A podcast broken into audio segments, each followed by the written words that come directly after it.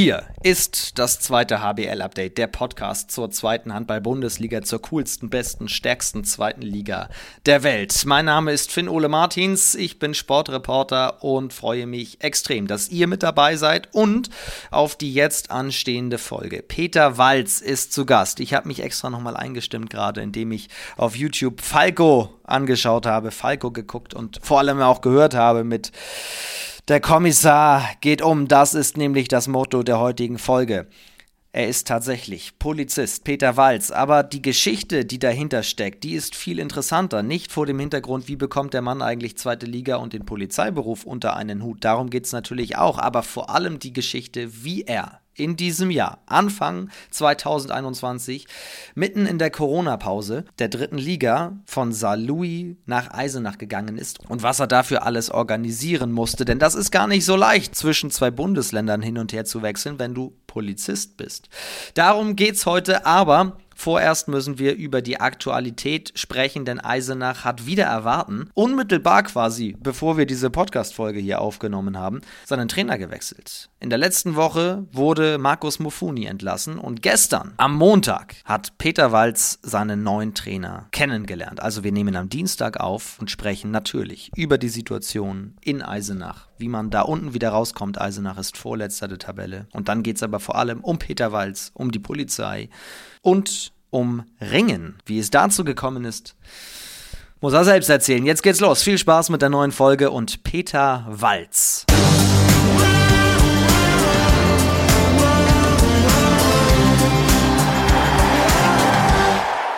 Herzlich willkommen im zweiten HBL-Update. Hallo Peter Walz, moin. Hallo, grüß dich. Schön, dass du da bist und ein bisschen Zeit hast für uns, denn äh, du, hast, du hast viel um die Ohren, das, das wissen wir, da werden wir gleich drüber sprechen, aber jetzt ein bisschen Aktualität in der zweiten Liga und natürlich dein Weg, das ist heute unser Thema. Wichtigste Frage vorneweg, wie geht's dir?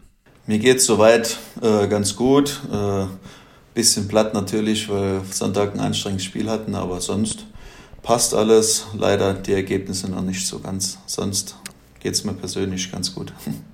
Das freut uns schon mal sehr. Wo, wo erwischen wir dich gerade? Ich bin gerade zu Hause. Äh, wir hatten noch bis 14 Uhr eben Training und ja, bin jetzt zu Hause. Also quasi jetzt ein bisschen regenerieren und Podcast machen, kann man, kann man so festhalten. genau. Ja.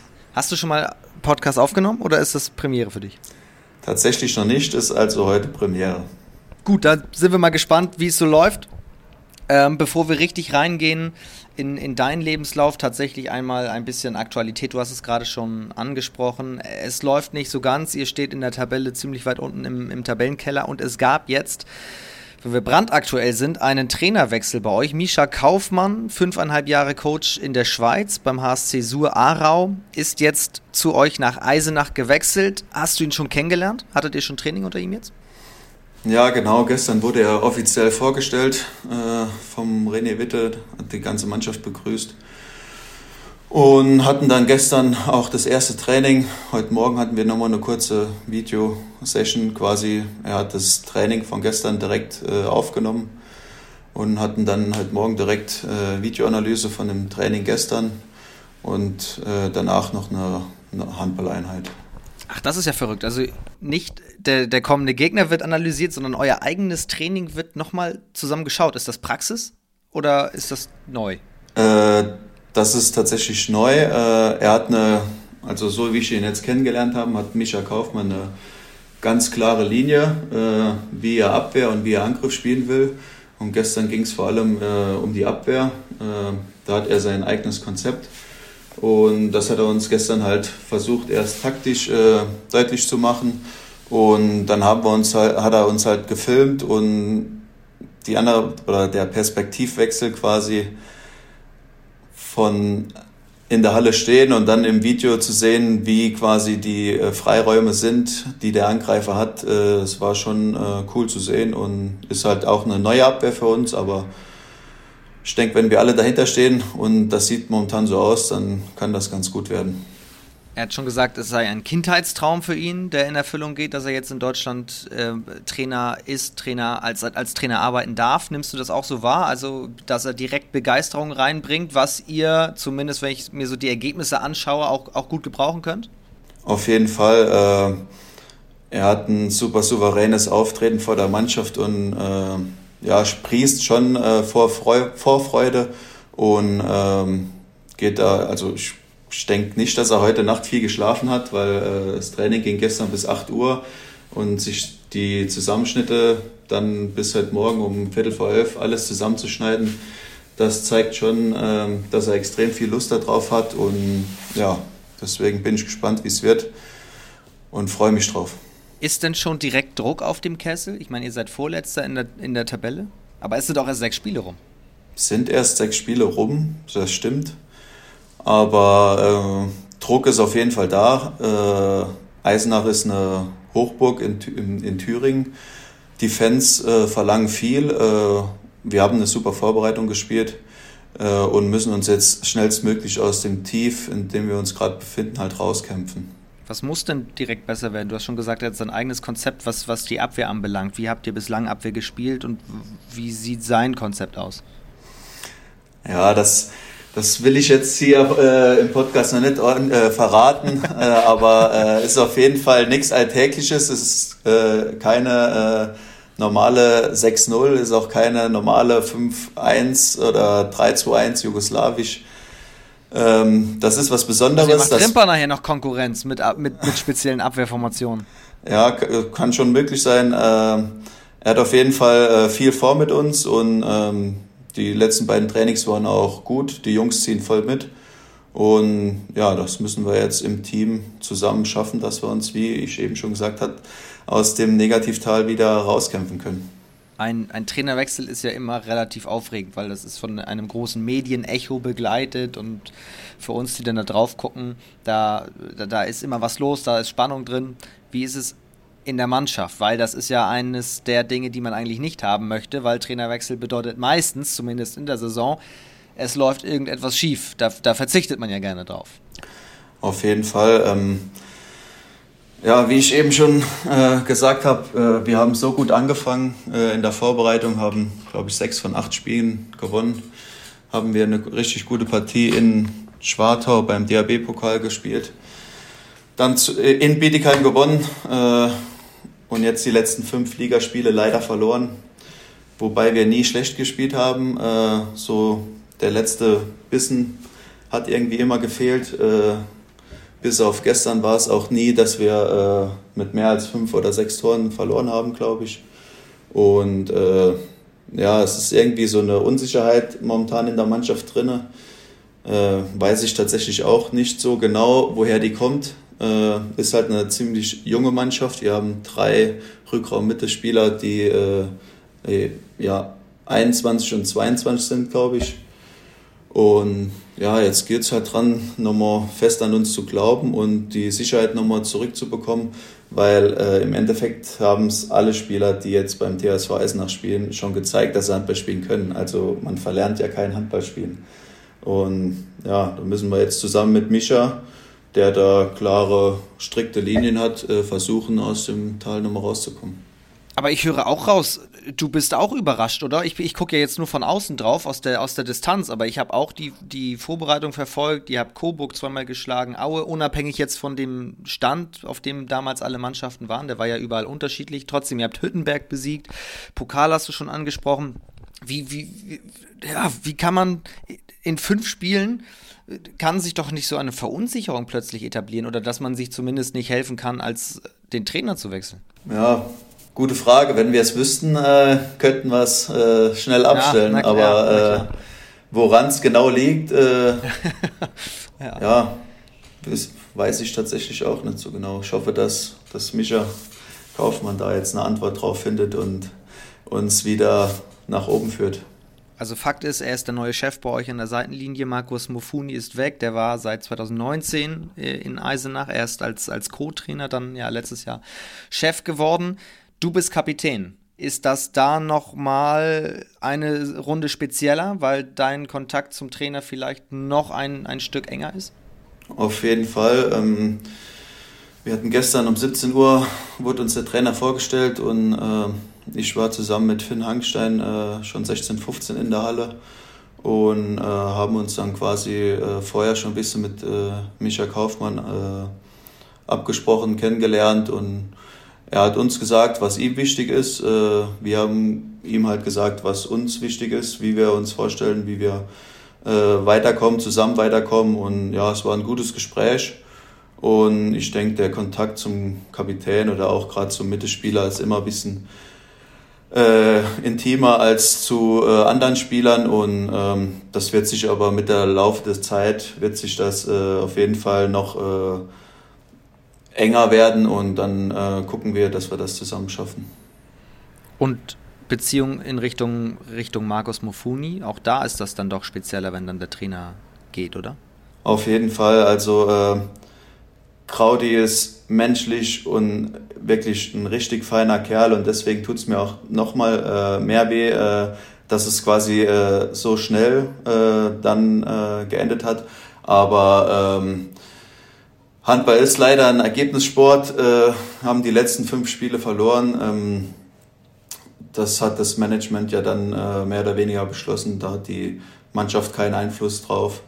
Aber äh, es kann immer neue Impulse setzen und ähm, wenn es jetzt, äh, wenn wir jetzt quasi das Ruder umschlagen können, dann ähm, ist ja alles äh, gut gelaufen quasi. Wann habt ihr es erfahren, dass der Trainer gewechselt wird? Das war letzte Woche Dienstag nach dem späten Training. Äh, euer, euer Manager René Witte hat gesagt, wir sehen unsere Saisonziele gefährdet wir glaubten uns schon einen Schritt weiter, also wahrscheinlich auch bezogen auf die, auf die gute Saisonvorbereitung. Was sind denn eure Saisonziele, wenn, wenn die gefährdet sind?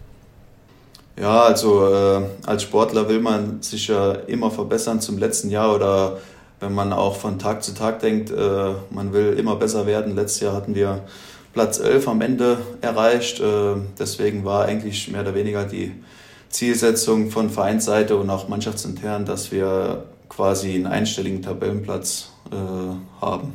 Jetzt sind ja tatsächlich erst sechs Spiele rum, zwei zu zehn Punkte. Klar, ist, ist ziemlicher Mist, aber also was ich mich halt frage, warum wird der Teufel da schon an die Wand gemalt? Also was ist es auch die Art und Weise, wie ihr auftretet? Was, was, was läuft auch taktisch gerade nicht richtig? Wo, wo müsst ihr jetzt in der Mannschaft ansetzen? Wenn wir, wir haben eben über Abwehr gesprochen, wenn wir jetzt Richtung Angriff gucken. Was muss besser werden? auf jeden Fall die Chancenverwertung. Äh, wir hatten schon ein paar Spiele, da war wirklich die äh, Chancenverwertung leider unterirdisch äh, und allgemein die Flüssigkeit im Angriffsspiel bleibt manchmal ein bisschen auf der Strecke leider. In der Vorbereitung ja, haben wir super viel Tempo gespielt, immer viele Tore geworfen. Das ist uns ein bisschen abhanden gekommen, aber ja, im Allgemeinen einfach konstanteren Ball spielen und wenn wir einen Spielzug spielen, quasi auf den Punkt spielen. Das fehlt uns momentan leider ein bisschen. Ist das der größte Unterschied zwischen Vorbereitung und jetzt? Also jetzt, wo es eben ernst wird oder wart ihr zu euphorisch nach der Vorbereitung und dann ja auch nach dem guten, direkten guten Saisonstart? Kann möglich sein, äh, dass wir ein bisschen zu euphorisch waren tatsächlich. Aber äh, Vorbereitungsspiele, ja, interessieren im Endeffekt äh, nachher keinen mehr. Ne? Also äh, in der Saison geht's los. Äh, jeder hat schon davon gesprochen, dass dieses Jahr die zweite Liga die stärkste, die es wahrscheinlich jemals gab, ist. Und ähm, da wurden wir halt schon äh, relativ schnell auf den äh, äh, Boden der Tatsachen zurückgeführt, dass es halt nicht so einfach geht wie in der Vorbereitung. Und äh, ja, bestes Beispiel war eigentlich, äh, wir gewinnen in der Vorbereitung auch ziemlich deutlich gegen Hüttenberg. Äh, die stehen jetzt mit 10 zu 2 Punkten da, äh, wir mit 2 zu 10. Also äh, Vorbereitung ist zwar gut, wenn, wenn man gute Spiele zeigt, aber hat im Endeffekt in der Saison geht es ganz anders rund und ist halt auch ein ganz anderer Druck. Äh, und damit müssen wir als junges Team äh, wahrscheinlich auch erstmal umgehen und uns da finden. Trotzdem kann man festhalten, dass das Potenzial dieser Mannschaft ist doch da, oder? Also was, was macht dich zuversichtlich, dass es jetzt eben besser wird? Auf jeden Fall ist, äh, wir haben ein Riesenpotenzial, auch äh, viele junge deutsche Spieler jetzt verpflichtet. Und äh, das Potenzial ist äh, wirklich sehr groß und ähm, macht mich auf jeden Fall zuversichtlich, äh, wenn wir jetzt mit den, wie eben schon angesprochen, äh, klaren Linien. Jeder geht, jeder hat seine Aufgabe auf dem Spielfeld. Wenn die jeder äh, versucht zu 100 Prozent zu erfüllen, dann bin ich mir sicher, dass wir aus dem Tabellenkeller wieder rauskommen. Und äh, ich meine, Handball, äh, ja, schwierig zu erklären manchmal. Hast manchmal einen Negativlauf, kannst genauso gut mal einen guten Lauf äh, raushauen, wie letztes Jahr zum Beispiel Aue, glaube ich. Die haben die letzten zehn Spiele äh, nicht mehr verloren. Also Negativlauf kann auch ein Grund sein, einen positiven Lauf zu starten. Und das wollen wir jetzt zusammen angehen und unser Bestmögliches dafür tun. Wie war denn die letzte Woche für, für dich persönlich jetzt so auch als, als Kapitän? Weil du hast gerade schon gesagt, letzte Woche war Trainerentlassung, jetzt gerade erst die neue Trainervorstellung. Das heißt, es gab ja einen, einen Interimscoach quasi, Mike Nowak hat das übernommen bei euch. Ähm, was waren da für Aufgaben als Kapitän? Inwiefern musstest du in der Mannschaft vielleicht auch auf, auf einzelne Spieler eingehen und die bisschen an die Hand nehmen? Ja, auf jeden Fall. Es gab auf jeden Fall äh, das eine oder andere äh, Gespräch und äh, Mike ist ja hauptberuflich auch noch Lehrer in Leipzig. Äh, also äh, habe ich zusammen mit dem Mannschaftsrat äh, die morgens Trainingseinheit ein bisschen geführt und die Abendstrainings und die ganzen Videoschnitte und Videovorbereitung hat alles Mike gemacht. Und da haben wir uns mehr oder weniger dann so die Aufgaben geteilt in der letzten Woche. Und ja, hat auch nicht geklappt. Deswegen äh, hoffen wir, dass Michael Kaufmann jetzt neue Impulse setzen kann und dass er uns, wie ich jetzt schon öfters gesagt habe, nochmal aus dem Tal rausführen kann. Also die, die kurze Trainer, Vormittagstrainerkarriere von, von Peter Walz hat schon wieder ein jähes Ende gefunden. kann man so sagen, ja. ähm, nein, Spaß beiseite, aber ähm, lass uns nochmal schauen, wenn wir auf, auch auf dich zu sprechen kommen und deine Rolle als Kapitänsamt und so weiter. Du bist ja erst Anfang diesen Jahres, also zur, zur Rückrunde ja gekommen. Äh, da war noch gar nicht Rückrunde, aber du bist im Februar auf jeden Fall nach, nach Eisenach gekommen. Wenn du mal die Rückrunde aber vergleichst, die du mit Eisenach gespielt hast, und eben die bislang jetzt gespielten Partien, was ist denn, kann man da Unterschiede erkennen? Was sind da die größten Differenzen? Gute Frage. Wir haben halt mehr oder weniger schon ein anderes Spielerpotenzial diese, dieses Jahr. Äh, wir haben 18 Mann-Kader, äh, fast jede Position dreifach besetzt. Das war äh, letzte Rückrunde nicht der Fall. Und ähm, momentan sind alle fit. Äh, Im Training geht es rund und jeder will spielen. Äh, jetzt hat jeder bei, beim neuen Trainer auch mehr oder weniger äh, wieder geht es bei Null los. Jeder muss sich äh, beweisen im Training, um die Spielzeit zu, zu bekommen. Äh, deswegen macht das Training auf jeden Fall viel intensiver als letztes Jahr. Und ähm, ja, es ist einfach hochklassiger als letztes Jahr gefühlt. Aber nichtsdestotrotz müssen wir jetzt liefern. Punkt. Dann machen wir da erstmal einen Strich drunter. Ähm, was mich aber noch interessieren würde Richtung Kapitänsamt, wer, wer bestimmt das bei euch? Macht das ein Mannschaftsrat oder die ganze Mannschaft oder Trainer? Wer, wer bestimmt das? Äh, also mein Vorgänger Alex Saul äh, hat es ja vorher gemacht. Äh, es war mehr oder weniger auch, glaube ich, seine Idee, weil er mit seiner Leistung gerade so im äh, letzten Drittel, letzten Viertel äh, persönlich nicht mehr so zufrieden war und ähm, wollte das äh, Kapitänsamt quasi abgeben und dann hat mehr oder weniger äh, äh, Markus äh, Mofoni äh, hat dann äh, mich gefragt, ob ich mir das vorstellen kann. Äh, ich habe das viele Jahre auch in äh, Saloy schon begleitet, da, quasi das Kapitänsamt.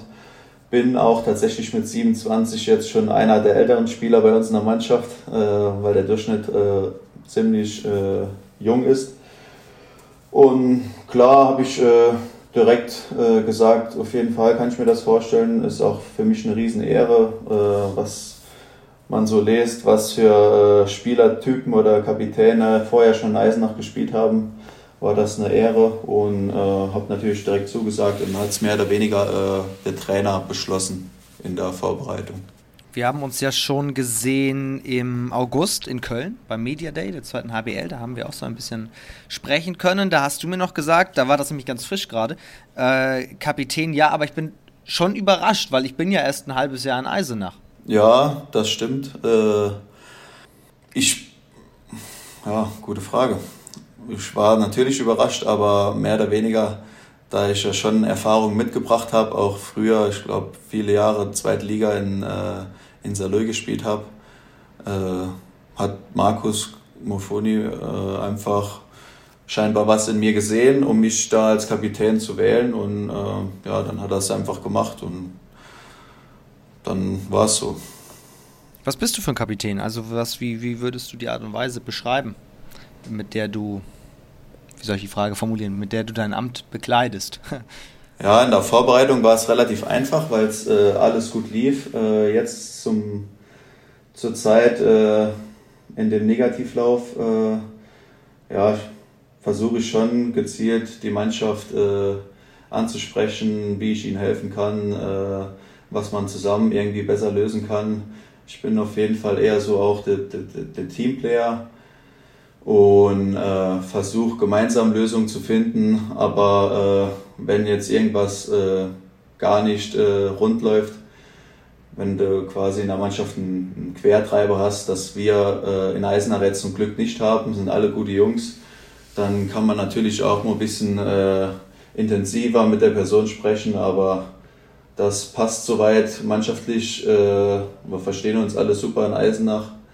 Manchmal vielleicht zu gut. Äh, da fehlt manchmal ein bisschen die Härte im Training. Aber äh, sonst äh, ja, Bindeglied zwischen Trainer und, und Mannschaft. Dass wir da nicht immer äh, wöchentlich eine Teambesprechung äh, ansetzen, weil es nicht gelaufen ist. Dann habe ich auch öfters mal Einzelgespräche mit Markus Mofoni gehabt und habe dann äh, während oder nach dem Training gezielt die Person angesprochen und versucht, gemeinsam die Lösung zu finden. Worauf ich eigentlich gerade auch hinaus wollte, als ich ähm, nochmal erzählt habe, dass du überrascht warst. Dein ganzes Jahr läuft eigentlich relativ überraschend für dich, habe ich den Eindruck, oder? Wenn wir jetzt, sagen wir mal, diesen Podcast im Oktober 2020 aufgenommen hätten und ich hätte dir ich hätte irgendwie die Zukunft vorhersehen können und gesagt, pass mal auf, nächstes Jahr wechselst du nach Eisenach und lässt deinen Job im Saarland, zu dem wir ja gleich noch kommen, äh, erstmal komplett ruhen und dann bleibst du aber nicht nur ein halbes Jahr da, sondern darüber hinaus auch noch und wirst auch noch Kapitän. Hättest du das Oktober 2020 gedacht? Auf gar keinen Fall hätte ich äh, das gedacht, dass ist tatsächlich, wie du schon gesagt hast, super turbulentes Jahr für mich gewesen und ist auch immer noch. Äh, aber damit gerechnet habe ich auf keinen Fall. Dann lass uns mal ganz kurz das aufdröseln. Vor genau einem Jahr hast du was gemacht? Vor ziemlich genau einem Jahr äh, habe ich noch äh, dritte Liga bei der HG Salö gespielt und war bei der Seinspolizei als äh, Kommissar bei der Bereitschaftspolizei im Saarland eingesetzt. Genau, und wichtig ist zu sagen, du hast noch dritte Liga gespielt, denn ich glaube, im Oktober ging das tatsächlich noch. Erst Ende Oktober, meine ich, wurde dann die Liga wieder beendet. Ja, ich glaube, die ersten fünf, fünf oder sechs Spiele in der dritten Liga konnten wir noch machen und danach wurde die dritte Liga ja unterbrochen. Und dann kann ich mich daran erinnern, es gab viele Konzepte, die geschrieben wurden. Es gab immer wieder die Idee, natürlich hoffentlich relativ schnell wieder in die Halle zu können, aber es, es ging nicht und es war für alle in der dritten Liga frustrierend. Wann flatterte das Angebot aus Eisenach rein und wie lange musste Peter Walz überlegen? Das war, glaube ich, kurz vor der Wechselfrist tatsächlich. Äh, da ja der, mein Vorgänger im Kreis, der Christian Bitschirin, der ist nach Baling gewechselt in der Winterpause von Eisenach. Und da hat Eisenach halt äh, äh, Nachfolger gesucht und da die dritte Liga äh, pausiert hat und äh, Eisenach schnellstmöglichen Ersatz gesucht hat, haben, ich weiß gar nicht genau, wann es war, auf jeden Fall, ich glaube, ich hatte ungefähr eine Woche Zeit zu überlegen. Äh, es war dann quasi, ich wurde freitags angerufen, habe dann mehr oder weniger alles äh, mit Saloy und mit, äh, mit dem Beruf als Polizist mit meiner Chefin abgeklärt und montags darauf war ich direkt im Probetraining. Montag und Dienstag war ich im Probetraining und habe freitags direkt mein erstes Spiel gegen Dormagen in Dormagen mit dem DS Weisenach bestritten. Gibt es eigentlich so ein, so ein rotes Telefon zwischen Eisenach und Salui? Weil du bist ja nicht der erste Spieler, der aus Salui nach Eisenach gewechselt ist. In Eisenach weiß man die, die saarländische Qualität, glaube ich, sehr zu schätzen. Ja, ein rotes Telefon gibt es, glaube ich, nicht. Äh, aber du hast angesprochen, es gab schon mehrere Wechsel tatsächlich von Spielern, die vorher in Salou gespielt haben und dann nach Eisenach gewechselt sind. Oder von Eisenach zurück nach Saloy. Stimmt, gab es äh, auch. Langjähriger, ja genau, unser langjähriger alter Kapitän in äh, Saloy, Dado Krikic, hat vorher in Eisenach gespielt und ist dann nach Saloy gekommen und wurde dann mehr oder weniger in Saloy die Vereinsikone, die die letzten Zweitliga-Jahre mehr oder weniger mitgeprägt haben. Und, äh, ja. Dirk Holzner fällt mir noch ein, der jetzt das, in Emstetten unterwegs ist. Genau, Dirk Holzner hat bei uns, ich glaube auch tatsächlich vier oder fünf Jahre gespielt, ist dann nach Eisenach gewechselt. Es gab noch äh, Ibai Miyoki, der war unser Spielmacher, ein Spanier in Saloy, ist auch nach Eisenach gewechselt. Also es gab schon mehrere Spieler, die den gleichen Weg quasi wie ich gefunden haben jetzt. Du sagst noch, spielte bei uns in, in Saarlouis, wie, du kommst ja auch daher und hast seit 2013 dort gespielt. Äh, wie schwer ist es dir gefallen, Saarlouis zu verlassen?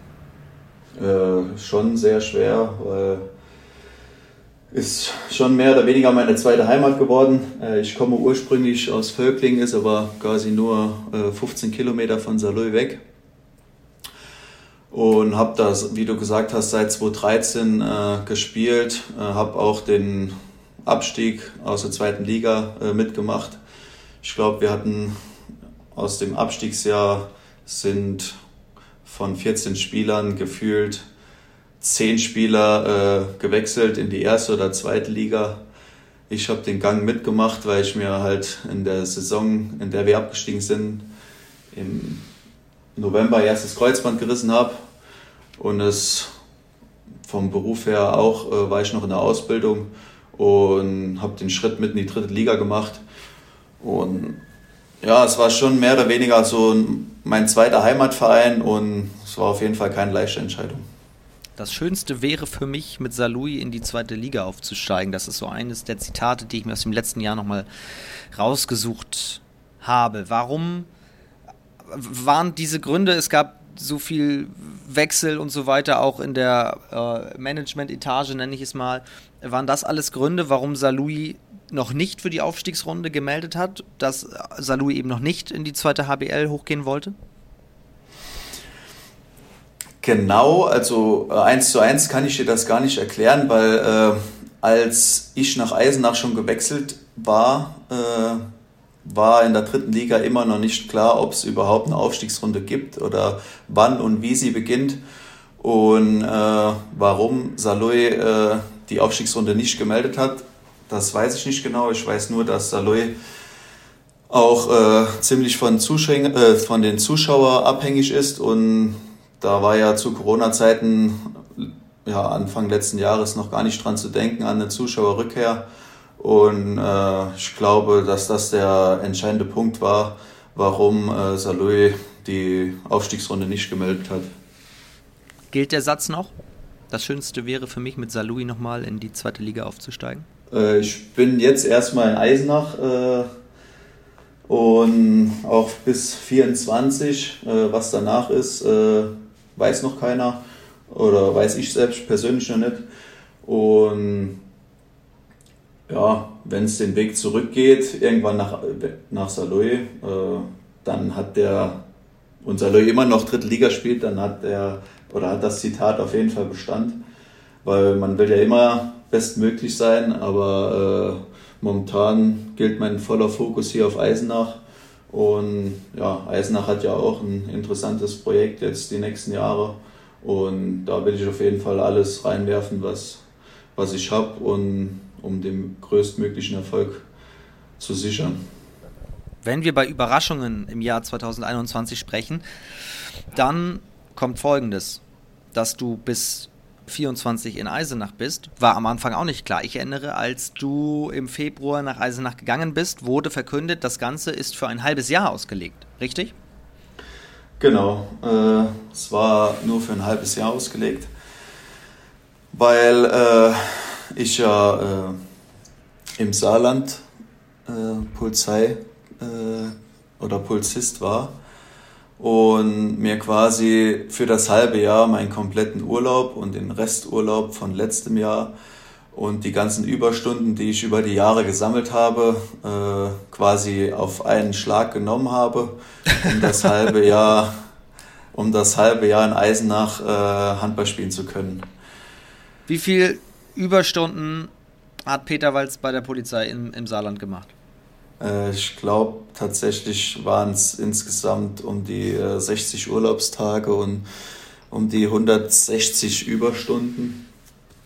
Äh, muss man dazu sagen, dass man bei der Bereitschaftspolizei relativ schnell Überstunden sammelt, falls es mal nach äh, zu einer größeren Demonstration oder ähnliches oder größere Einsätze G9 oder G8-Gipfel äh, tun sich die Länderpolizeien immer gegenseitig unterstützen und da sammelt man äh, relativ viele Überstunden. Okay, ah, alles klar. Das heißt, du musstest das alles zusammenpacken, damit du überhaupt erstmal ein halbes Jahr dich voll und ganz auf die, auf die zweite Liga konzentrieren konntest. Genau. Ja, und da habe ich meinen mein Job in Eisenach scheinbar nicht ganz schlecht gemacht, weil äh, René Witte kam relativ früh auf mich zu und hat gefragt, ob ich mal äh, es auch noch länger als das halbe Jahr vorstellen kann. Und da war auf jeden Fall äh, meine erste Prämisse, dass es auf jeden Fall irgendwie äh, beruflich geklärt werden muss. Äh, und dann äh, hat mehr oder weniger ein Rad ins andere gegriffen. die Ministerien im Saarland und in Thüringen haben sich zusammengesetzt und haben dann eine Lösung gefunden. und da bin ich auch beiden Ländern sehr dankbar, dass das ja schon relativ schnell und eigentlich auch ohne Probleme geklappt hat. Und ja, jetzt wurde ich zum 1.9. als äh, Thüringer Pulsist vereidigt und bin jetzt quasi hier in Thüringen in der Sportfördergruppe äh, angegliedert und werde zu den Trainings und, und Spielen äh, befreit. Cool, herzlichen Glückwunsch dazu. Das ist ja sicherlich auch sehr viel logistischer Aufwand, oder? Wenn du gleich ganze Ministerien damit beschäftigst?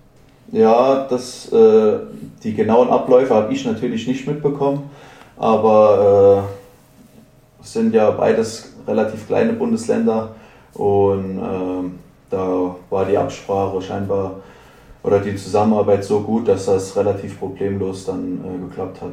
Vielleicht müssen wir das allen nochmal erklären, die da nicht so im, ich nenne es jetzt einfach mal ganz lapidar, im Polizeigame so drin sind. Also ein Wechsel von, von Salui nach Eisenach, das ist ja jetzt im Handball ein völlig normaler Vorgang, auch dass es einen Wechsel zwischen Vereinen aus unterschiedlichen Bundesländern gibt.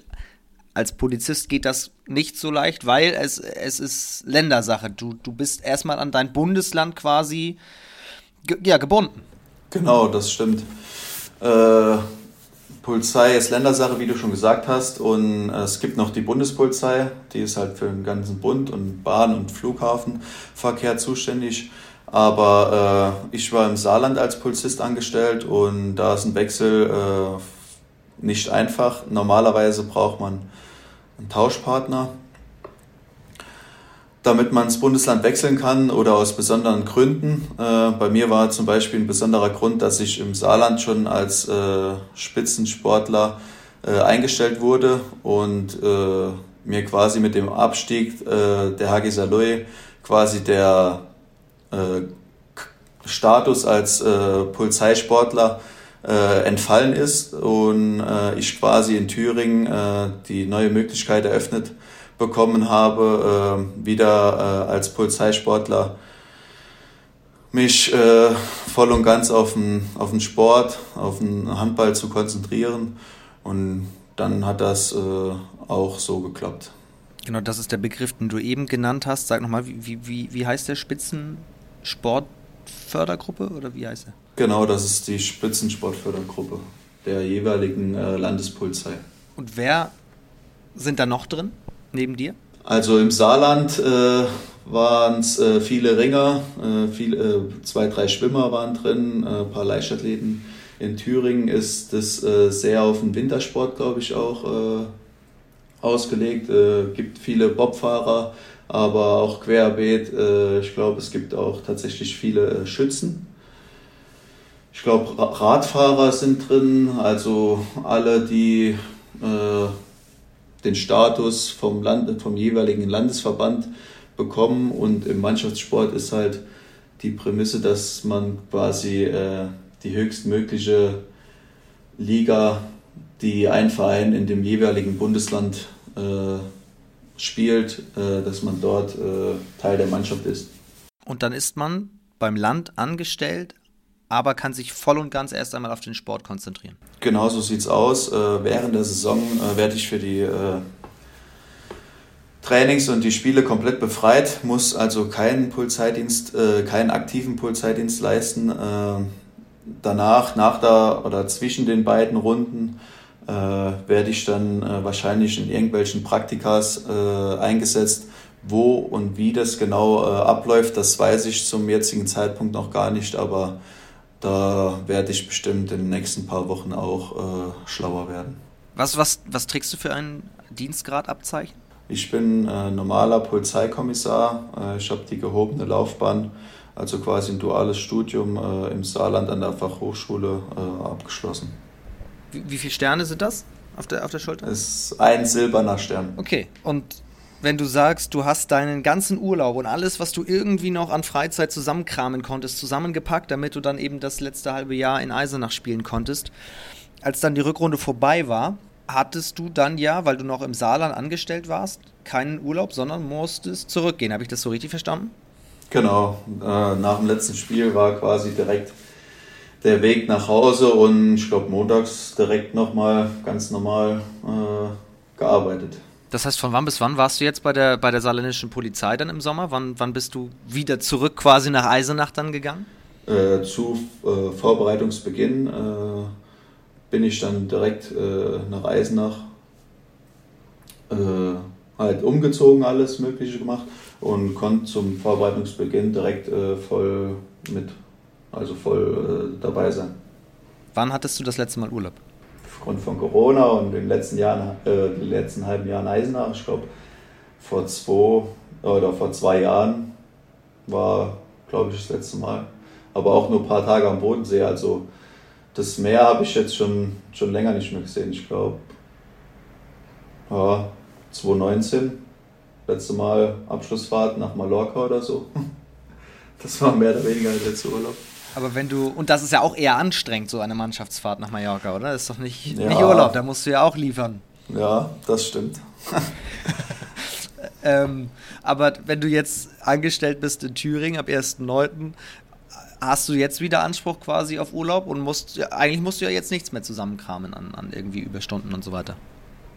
Nee, das ist zum Glück äh, aufgrund von meinem Sportfördergruppenstatus äh, nicht der Fall und äh, ja, nächstes Jahr habe ich auf jeden Fall nochmal die regulären 30 Arbeitstage äh, Urlaub und die kann ich dann nach der Saison auch äh, nehmen.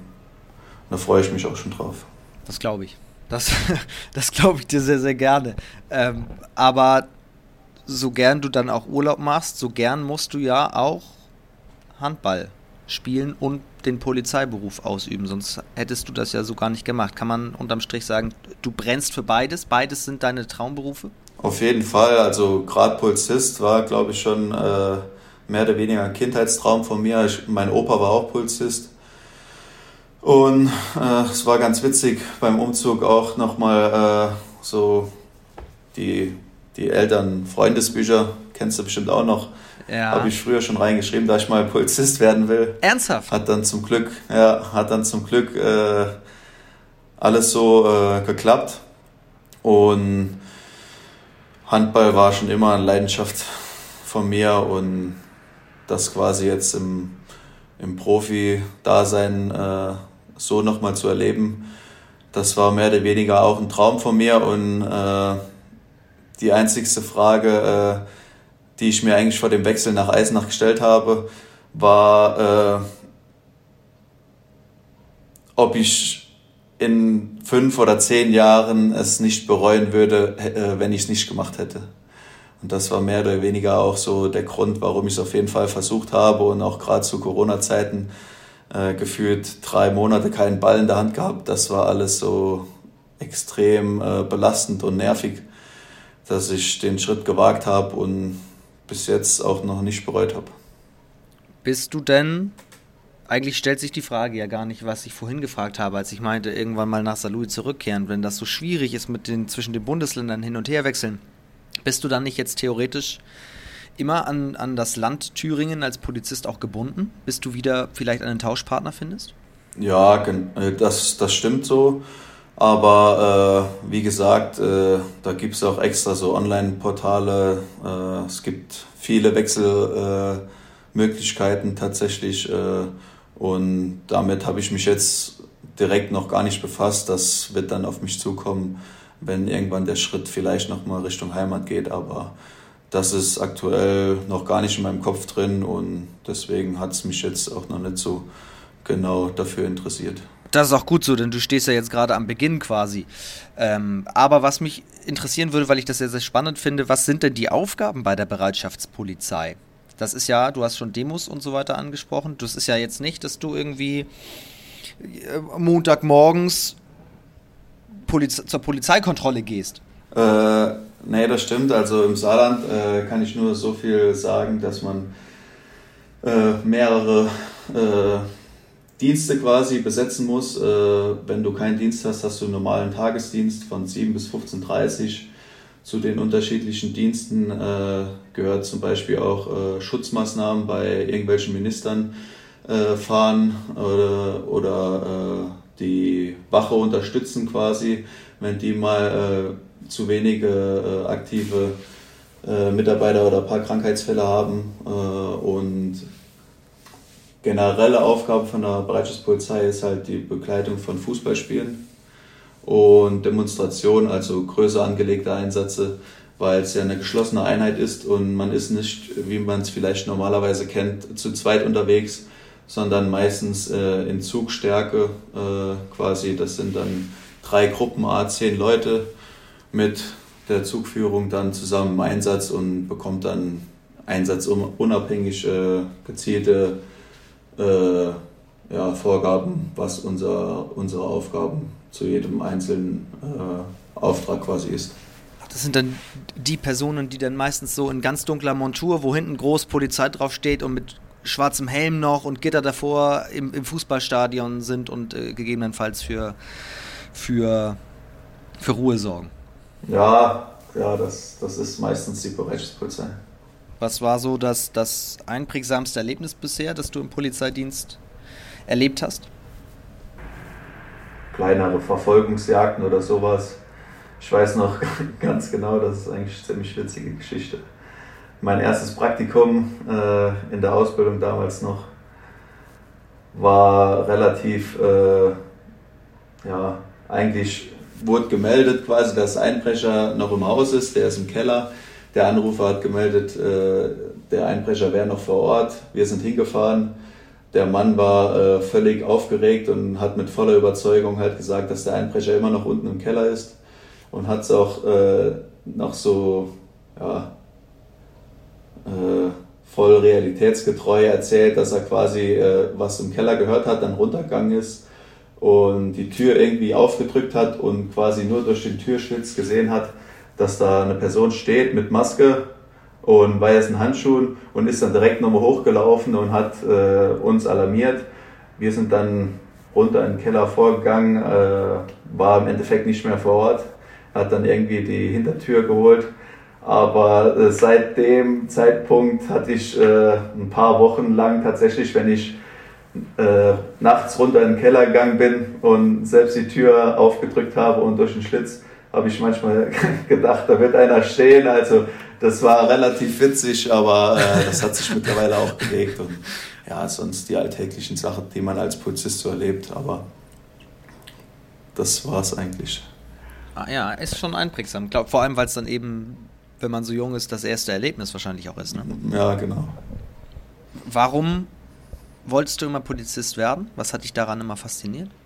Ja, dass man äh, als Polizist muss man, ja, eine besondere Fähigkeit ist auch Teamplayer teamfähig zu sein. Äh, man geht entweder im Streifenkommando zu zweit unterwegs oder gerade bei der Bereitschaftspolizei auch in Gruppenstärke zusammen äh, quasi das gleiche Ziel verfolgen. Das hat mich immer irgendwie fasziniert. Ich habe es ja früher äh, auch anders erlebt, quasi als Einzelsportler, als Ringer. Und das Zusammenarbeiten, das Zusammenspielen äh, hat mich immer fasziniert und das war eigentlich auch so mehr oder weniger die Faszination an dem Beruf Pulsist, halt auch die abwechslungsreichen äh, Aufgaben. Man erlebt als Pulsist fast nie an einem Tag die gleichen Aufgaben. Es wird immer irgendwie was anderes passieren und halt, dass man den Mitmenschen auch helfen kann. Und das war mehr oder weniger so auch mein Grund, warum ich mich äh, für den Beruf als Pulsist äh, entschieden habe. Klingt auf jeden Fall so. Über das Ringen müssen wir übrigens gleich auch noch kurz sprechen. Ähm, aber klingt auf jeden Fall so, dass du gewisse Dinge aus dem Polizeiberuf auch mit in den Handball transferieren kannst oder auch umgekehrt. Also, dass sich das auch so ein bisschen positiv bedingt. Auf jeden Fall. Das äh, hat man schon mehrmals quasi. Äh, ja, ja, so Übereinkünfte zwischen Handball und äh, Pol Polizei äh, schließen können und hat mir auch schon mehrmals geholfen, auch äh, quasi als, als Kapitän, dass wir, äh, wenn bei der Polizei mal nicht so ein Einsatz äh, ganz äh, glatt lief oder irgendwas Unerwartetes passiert ist, dass man direkt quasi nach dem Einsatz mit dem Chef drüber gesprochen hat und äh, alles direkt versucht hat aus dem Weg zu räumen. Das habe ich auch schon öfters dann, äh, wenn es irgendwie äh, ja, einen Zwiespalt in der Mannschaft gab, habe ich auch direkt versucht, das irgendwie direkt aus der Welt zu räumen. Also da kann man schon irgendwie so äh, miteinander verknüpfen und äh, haben auf jeden Fall Parallelen. Du bist ja jetzt gerade sehr, nicht nur sehr entspannt, sondern du wirkst sehr ruhig, so habe ich dich auch kennengelernt jetzt in Köln. Handball World hat neulich geschrieben, er ist ein ruhiger Vertreter, aber, Zitat, auf dem Spielfeld explodiert er. Ist das so? Ja, ich bin äh, eigentlich relativ äh, ruhige Person neben Handballfeld, aber es wird mir schon öfters nachgesagt, dass ich auf dem äh, Handballfeld äh, halt ziemlich impulsiv bin. Äh, auch gerade die Art und Weise, wie ich Abwehr spiele, dass ich halt immer Körperkontakt suche und immer alles reinwerfe. Ich bin halt, ich hasse es halt einfach zu verlieren und will dann einfach alles auf dem Platz rauslassen, was geht und äh, ja, dann kommt das wahrscheinlich so rüber. Die Leute, die mich besser kennen, äh, wissen es auch, wenn sie das erste äh, Spiel von mir äh, als Handballer mal gesehen haben, haben sie auch gesagt, das, das wäre eine andere Person auf dem Handballfeld, aber äh, wenn es erfolgreich ist, dann äh, behalte ich das auch gern so weiter. Ich habe das äh, Zitat auch rein positiv verstanden, nur dass du Bescheid mhm. weißt. Also ich finde das gut. Ja, ja, nee, das, ja, ja, das, das sagen viele Menschen auch da, darüber. Also ist noch kein Trainer zu mir gekommen, hat gesagt, jetzt beruhig dich mal, äh, mach mal halblang. Äh, äh, die waren eher auch davon äh, Fan, dass die Art und Weise, wie ich Abwehr spiele und meine Emotionen halt freien Lauf lasse im Spiel und während dem Spiel. Ist aber tatsächlich dann nur auf der Platte, also nicht, weiß ich jetzt nicht, im, im Einsatz bei der Polizei. Also du explodierst quasi nur im Handballtrikot. Ja, explodieren ist vielleicht das falsche Wort, aber wenn im Polizeiberuf der Proband äh, mit dem nötigen Respekt mir gegenüber tritt, dann trete ich ihm natürlich auch mit dem nötigen Respekt äh, gegenüber. Aber wenn ich merke, äh, mir will einer auf der Nase rumtanzen oder ähnliches, dann kann ich auch mal im Polizeiberuf äh, lauter werden. Und, äh, aber das hält sich eigentlich alles in Grenzen. Ich habe da relativ äh, beruhigende Körpersprache scheinbar, weil ich habe noch nie irgendwie äh, ja, eine körperliche Auseinandersetzung bis jetzt im Polizeiberuf gehabt. Wobei man sich mit dir, glaube ich, auch nicht anlegen möchte. Also, das äh, sage ich aber. Aber hm. äh, ich, ich frage das natürlich alles, weil ich dich oder, oder wir dich ein bisschen besser kennenlernen wollen, vielmehr. Und deswegen habe ich gedacht, warum soll Peter die ganze Zeit erzählen? Andere sollen mal ein bisschen was über dich berichten, wie du so drauf bist. Und ich habe als erstes deinen Stellvertreter aus der Mannschaft mal gefragt, Ante Tokic, der mir erzählt hat, was ist eigentlich Peter Walz für ein Typ? Hallo, Grüße an alle, die im Podcast sind. Ja, ähm, das Thema Peter Walz, ähm, mein Sitznachbar in der Kabine. ähm, ja, wir nennen ihn Pero, weil ähm, so nennen wir alle Peter äh, in Kroatien. Und ja, es ist immer sehr lustig, wenn ähm, Pero neue kroatische Wörter lernen will. Und dann ähm, Schneider, äh, Ivan Schneider und ich äh, wir sagen ihm, wie sollte er das aussprechen, ja, und ja, was kann ich noch über ihn sagen? Er ist menschlich ein super Kerl, ähm, immer, immer für die Gesellschaft, immer für, äh, immer, er ist immer bereit zu helfen und ähm, ja, als Mitspieler, äh, er ist unser Kapitän, unser Leader und ein großer Kämpfer und äh, über ihn kann ich nur alles Beste sagen. Ja, und ja, ich wünsche euch äh, viel Spaß im Podcast und macht's gut. Ciao, ciao. Danke, Ante Tokic. Pero Walz ist heute zu Gast, habe ich gerade erfahren. ja, genau, das ist so. Die Kroaten nennen mich so. Das hat sich da mittlerweile auch äh, auf ein paar deutsche Spieler abgemünzt, dass ich, in der, manch, äh, dass ich in der Kabine oder auf dem Spielfeld manchmal Pero genannt werde. Ich habe kein Problem damit äh, und von daher alles gut. Was sind denn die kroatischen Wörter, die du schon drauf hast?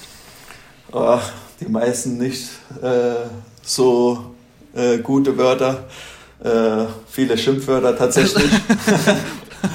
Aber auch so allgemein, äh, ich glaube, äh, oh, was, was weiß ich für kroatischen Wörter jetzt aktuell? Tatsächlich nur böse Wörter.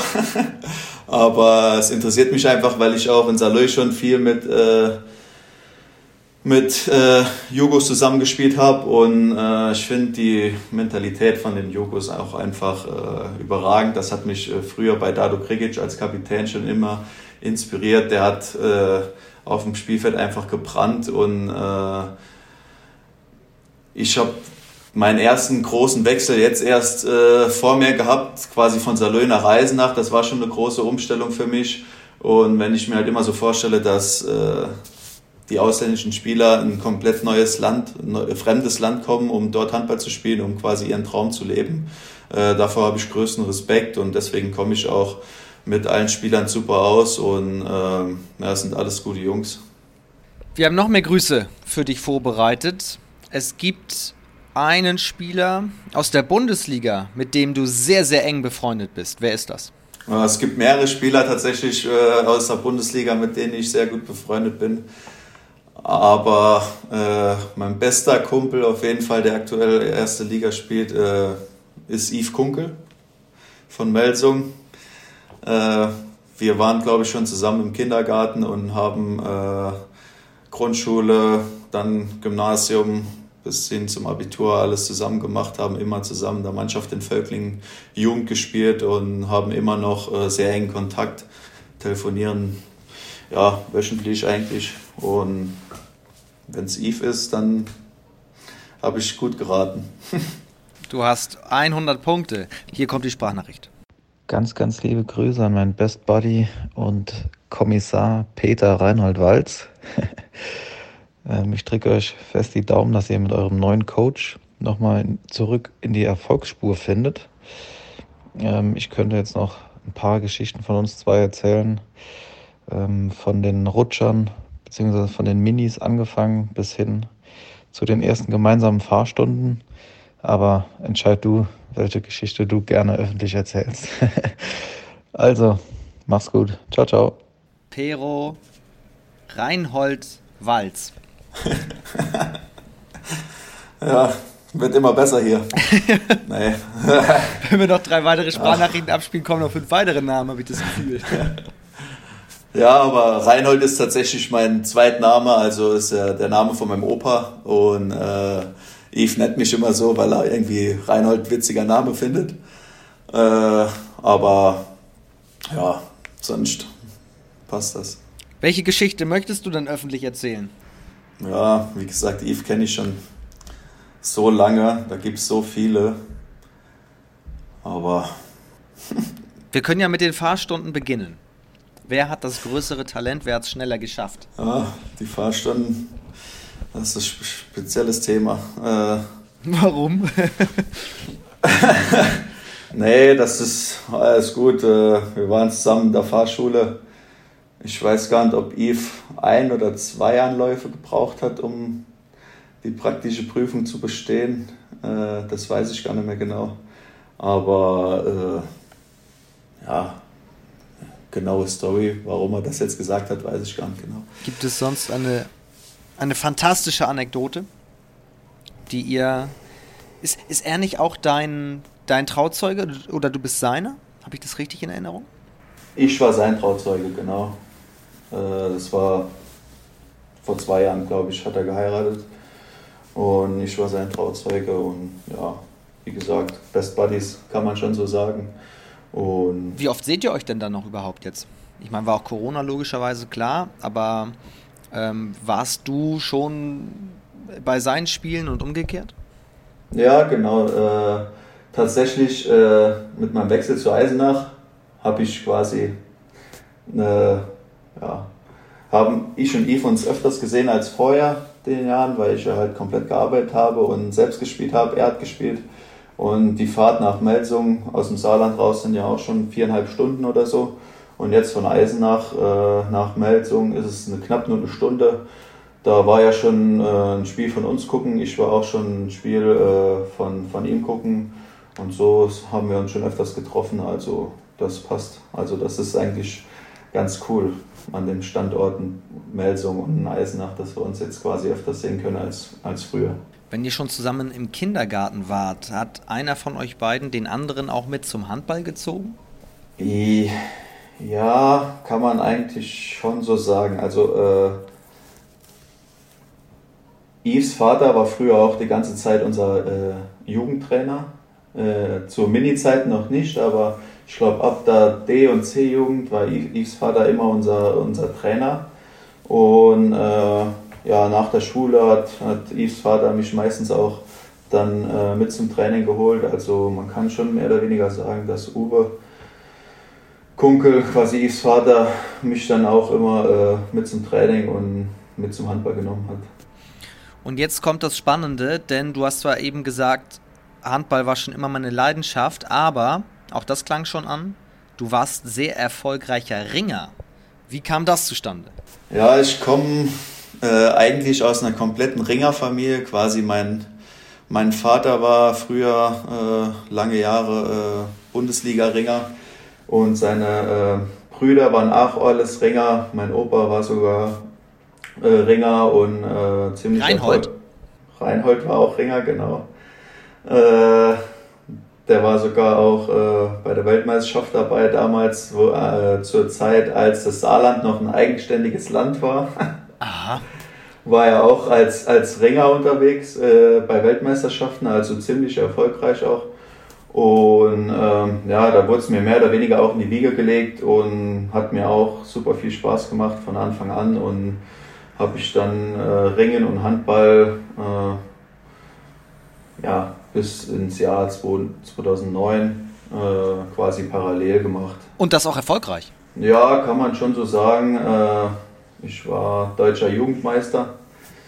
Zweiter und dritter Platz habe ich auch in den Jahren zuvor gemacht. Also war da relativ erfolgreich. Äh, habe jetzt auch äh, Kumpel von mir, äh, auch Polizist und Ringer, der war jetzt sogar bei Olympia äh, mit dabei, Gennady Cudinovic. Ah ja, Äh, habe ich sogar geguckt. gegen, genau, das ist auch ein guter Kumpel von mir und das war mehr oder weniger früher mein Sparingspartner in der Jugend und haben viele Kämpfe gegeneinander gehabt und ich habe auch öfters mal gegen ihn, also ich habe auch öfters mal gegen ihn gewonnen. Aha. Deswegen äh, hat immer noch wir pflegen immer noch ein gutes Verhältnis, sind, waren auch zusammen bei der Bereichspolizei im Saarland und da haben wir halt auch immer noch ein paar, paar Kämpfe auf der Matte äh, abgehalten. Aber dann schließt sich ja die Frage an, warum hast du dich gegen Ringen irgendwann entschieden, wenn du da auch so erfolgreich drin warst? Ja, also äh, muss tatsächlich zugeben, äh, das wurde dann irgendwann bei beiden Sportarten so intensiv äh, und immer professioneller. Ich war auch auf dem Sportgymnasium in, in Saarbrücken und da musste ich mich irgendwann entscheiden, weil es einfach vom Zeitaufwand her äh, parallel beides auf so einem hohen Niveau äh, nicht mehr möglich war. Und da habe ich mich halt für Handball entschieden, wie ich eben schon gesagt habe. Ich, ich mag das einfach äh, als Team ein gemeinsames Ziel zu haben und gemeinsam vorzugehen. Äh, nichtsdestotrotz schaue ich mir immer noch Ringen, äh, wenn es mal im Fernsehen kommt oder wenn hier Gennady äh, bei der Weltmeisterschaft Olympia dabei ist, nach wie vor super gern an. Mein Vater ist auch immer noch Trainer von unserem äh, Dorfverein, nenne ich es jetzt mal, in Fürstenhausen und äh, habe immer noch ein bisschen Bezug zum Ringen. Aber äh, ja, Handball hat mich da in der Jugend ein bisschen mehr angef angefixt kann ich so sagen. Wie weh tut es dir dann? Vielleicht kannst du mich da auch ein bisschen aufklären. Ich, da da stecke ich nicht ganz so drin, aber ich meine, es gab doch eine Diskussion bei den Olympischen Spielen auch, ob Ringen nicht komplett das nächste Mal rausfällt und das keine olympische Disziplin mehr ist. Das muss dir dann ja total, total schmerzen oder auch deinem Papa zum Beispiel. Auf jeden Fall, das war ein äh, langes und großes Thema immer bei uns auch ab und zu phasenweise immer am Frühstückstisch äh, ja, ist einfach, es war für mich unvorstellbar. Äh, Ringen ist leider nicht so populär in Deutschland. Äh, wenn man in andere Länder geht, wie äh, Russland oder äh, Aserbaidschan oder Kuba, da ist Ringen Sport, Sportart Nummer eins fast. Und da bist du auch in Anführungszeichen Volksheld. Das ist in Deutschland leider nicht so. Und der Sport Ringen hat sich mehr oder weniger, ich glaube, manchmal negativ entwickelt, weil es gefühlt so viele Regeländerungen gab in den letzten Jahren, dass selbst ich als äh, früherer Ringer mein Vater manchmal, wenn ich Ring geschaut habe, äh, nachgefragt habe, was ist jetzt passiert, warum gibt er jetzt die Entscheidung oder also ist sehr kompliziert auch Ringen, auch gerade so die Punkte, die der Schiedsrichter dann verteilt für die jeweiligen Würfe oder Angriffe. Äh, deswegen äh, ja, ist wahrscheinlich nicht so populär in Deutschland und auch für die Olympiabühne kurz mal im Gespräch gewesen, aber ich glaube, bei den ersten Olympischen Spielen war äh, Ringen gefühlt äh, die erste Sportart, die mehr oder weniger dabei war und das quasi mitgegründet hat. Deswegen kann ich mir das eigentlich nicht vorstellen, dass das Thema jetzt nochmal aufkommt oder beziehungsweise hoffe es auch nicht. Ja, super viel Tradition da drin, aber ich würde das total unterschreiben, was du gerade gesagt hast. Also ich dann als kompletter Laie, muss ich ja dann zugeben, der dann ein, zwei Kämpfe bei Olympia geschaut hat, äh, dann ging es ja nicht nur mir so, dass ich einige Dinge nicht verstanden habe, wobei ich schon sagen muss, es wurde sehr gut erklärt dann im Nachhinein, dann in den mhm. Interviews und im, im, Kommentar, aber trotzdem jetzt so einfach. Man, man kann nicht mit einem Auge nur hinschauen, was gerade da auf der Matte passiert, weil dann verstehst du es gar nicht. Auf jeden Fall. Äh, man braucht auch ein paar Kämpfe, die man sich angucken muss und am besten dann noch wie ein Reporter oder ein Experte, der dir dann genau erklären kann, äh, was gerade passiert ist, dann äh, wird es einem auch deutlich, aber ähm, das braucht halt seine Zeit und es ist halt oft auch leider nicht so spektakuläres Ringen, obwohl wer selbst nicht gerungen hat, kann das nicht wissen. ich ab und zu im Training aus, aus Spaß hole ich mir mal äh, ein, zwei Spieler und du bisschen äh, quasi nur mit ein äh, bisschen Ringen und äh, die sagen alle, weil ein Ringerkampf geht ja auch nur zweimal drei Minuten, aber es ist so eine andere Ausdauer, was du als Ringer brauchst. Du brauchst so viel Kraftausdauer. Und ich weiß auch noch, als ich nach Saloy kam, als Jugendspieler, äh, war auch ein ähm, sehr starker, großer äh, Pole als Kreisläufer.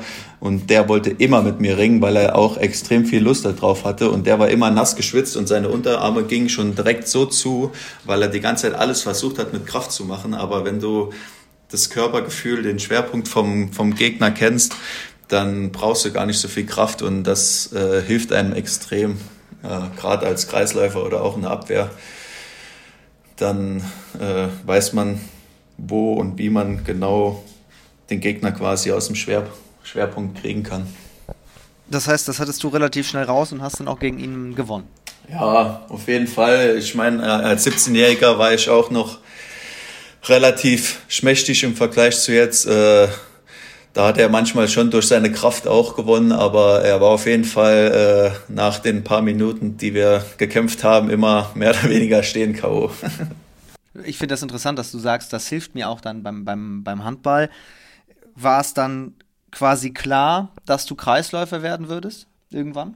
Irgendwann äh, vielleicht schon, aber in der Jugend habe ich tatsächlich äh, fast ausschließlich Rückraum Mitte gespielt.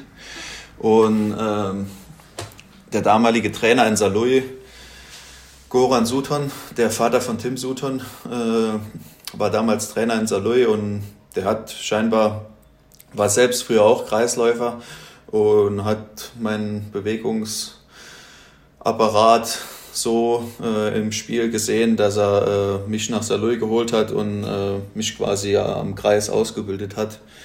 Und ja, hat ja bis, bis heute eigentlich ganz gut geklappt. Auch wenn ich in Saloy zu Drittliga-Zeiten auch noch mal ein bisschen auf dem Rückraum ausgeholfen habe, als wir ein paar Verletzte im Rückraum haben. Aber ich denke, dass ich am Kreis besser aufgehoben bin als im Rückraum. Jetzt haben wir schon so viel über Salui gesprochen, deine Zeit dort, auch deine Vergangenheit, weil das natürlich auch ein, extrem großer Teil dann deines, nicht nur deines handballerischen Lebens ist. Äh, lass uns noch mal ganz kurz, das würde mich interessieren, über Eisenach reden. Was gefällt dir an der, an der Wartburgstadt? Wie sehr fühlst du dich in Eisenach schon wohl? Wie sehr bist du schon zu Hause? Ich fühle mich auf jeden Fall sehr wohl. Äh, die Stadt äh, ist sehr schön, ist sehr Tourismus äh, orientiert, auch gerade wegen der Wartburg und den schönen äh, Wanderwegen, die es hier in der Region gibt. Äh, es gibt viele Cafés, in denen man sich mittags mit ein paar Mitspielern treffen kann und einen Kaffee trinkt. Und von der Stadt her alles perfekt und die Halle finde ich extrem, wirklich extrem cool, weil gerade diese, diese Enge auch in der Werner Haßmann Halle, beziehungsweise Hölle, wie sie ja öfters mal genannt wird, äh, die hat mich damals, als ich mit, mit Saloy in Eisenach schon gespielt habe, angefixt. Und das ist einfach handballverrücktes Publikum, die Vollgas auf der Tribüne geben. Und äh, ich weiß auch im ersten Spiel nach, nach Corona quasi, als ich es, als ich die Werner Aßmann Halle das erste Mal erleben durfte als TSV Eisenach-Spieler, äh, ja, da hat, hat, hatte man schon ein bisschen Gänsehaut, als man aufs Spielfeld äh, drauf lief, weil äh, ja, die Stimmung in der Halle ist einfach überragend, wobei es momentan ja echt noch in, zu vergleichen zu vor Corona relativ wenige Zuschauer sind, aber äh, die geben alles auf den Rängen und das hilft uns enorm und genau so eine Stimmung auf den Rängen brauchen wir jetzt auch, dass, nochmal, dass wir das Ruder umkippen können. Alex Saul hat hier letztes Jahr im Podcast erzählt, dass ihr in der Vorbereitung gerne auch mal die Treppen vor der Wartburg hochsprinten müsst. War das dieses Jahr auch der Fall? Die Treppen vor der Wartburg haben wir dieses Jahr zum Glück äh, nicht gemacht. Wir hatten äh, ein Trainingslager in äh, Bad Blankenburg, das sehr intensiv war. Und äh, da gab es zum Glück nicht so viele Treppen, aber dafür halt die Runden im Stadion, die waren im Endeffekt äh, auch nicht schön aber es muss gemacht werden. Auch nicht schön, ja. Sehr schönes Zitat. Abschließend gefragt, du hast vorhin erzählt, Projekt Eisenach, wir haben in den nächsten Jahren viel vor, ich bin froh dabei zu sein. Was habt ihr vor? Was ist das ja, Projekt Eisenach? Ja, dass wir quasi uns mit der jungen Mannschaft jetzt äh, weiterentwickeln können und Schritt für Schritt äh, quasi in der Tabelle äh, nach oben klettern können. Das ist jetzt nicht äh, von Spieltag zu Spieltag abhängig. Äh, es ist ein, ein, großer Weg. Eisenach äh, hat jetzt auch äh, die Zusage bekommen, dass sie quasi eine neue Halle äh, in Eisenach gebaut bekommen. Und ich glaube, mehr oder weniger ist das Ziel vom Verein, in den nächsten paar Jahren wieder erstklassig zu sein. Eisenach hat ja schon mehrmals äh, in der ersten Liga gespielt. Und ich glaube, über die nächsten Jahre ist das auf jeden Fall äh, mehr oder weniger ein Ziel von Eisenach, äh, quasi eine junge, äh, hungrige deutsche Mannschaft aufzubauen, äh, die das Potenzial hat, äh, erste Liga zu spielen. Äh, ich glaube, es ist auch Mike Nowak als sportlicher Leiter hat so ein gutes Zitat gesagt, er will sich die erste Liga nicht zusammenkaufen, sondern hart dafür arbeiten und äh, ein Team, ein junges Team zusammenstellen, die vielleicht vereinzelt immer wieder, weil das Spielerkarussell dreht sich ja jährlich so extrem, immer punktuell verstärkt werden, äh, dass es ein geiler, eingeschworener Haufen wird und dass man da eventuell in den nächsten Jahren wieder im oberen Drittel bzw. an Aufstieg schnuppern kann. Das wäre natürlich ein Hammer. Da bin ich sehr gespannt drauf. Da drücken wir euch die Daumen für erstmal, dass ihr jetzt gerade kurzfristig überhaupt die Kurve bekommt. Ja. Aber es ist ja, haben wir auch gesagt, noch nichts passiert. Es sind ja erst sechs Spiele rum. Sechs Spiele? Zwei zu zehn Punkte? Ja, genau. Ja, sechs Spiele. Macht, macht absolut Sinn. Das war das zweite HBL-Update mit Peter Walz, deine Podcast-Premiere. Wie war's? Was sagt dein Gefühl? Ja, war eigentlich relativ entspannt. Äh, war sehr angenehm mit, mit dir zu sprechen. äh, ich hoffe, es ist was geworden und äh, bedanke mich auch bei dir für den Podcast und äh, wünsche den Zuhörern viel Spaß damit. Ja, euch danke ich auch sehr fürs, fürs Zuhören. Ich hoffe, es hat euch auch gefallen. Ich habe extrem viel mitgenommen aus dem Polizeibereich, aus dem äh, Ringerbereich, natürlich aber vor allem auch über Eisenach. Das hat mir sehr viel Spaß mit dir gemacht. Ich danke dir wünsche dir alles Gute für die Saison. Natürlich vor allem, dass du gesund bleibst und auch die Mannschaft nicht zu viele Verletzungen hat, logischerweise. Und finde auch, deine Premiere kann sich hören lassen. Okay, da bin ich zufrieden. Bedanke mich, wie eben schon gesagt, auch bei dir. und äh, ja, dann sehen wir uns bestimmt demnächst irgendwann wieder in der Halle. So ist es, zum Glück, das geht ja alles wieder. Dann machen wir jetzt einen Strich drunter, sage euch, wie gesagt, vielen Dank fürs Einschalten. In zwei Wochen sind wir wieder am Start. Dann mit der Mannschaft, gegen die Peter Walz in der Vorbereitung noch gewonnen hat. TV Hüttenberg ist in zwei Wochen am Start, die ja sensationell reingekommen sind in diese Saison. Dominik Plaue, der Torhüter, muss uns mal erzählen, woran das liegt. Der ist in zwei Wochen dann hier zu Gast. Bis dahin, lasst gerne ein Abo da, würde mich freuen. Und dann hören wir uns in zwei Wochen wieder. Liebe Grüße und bis dahin. Tschüss.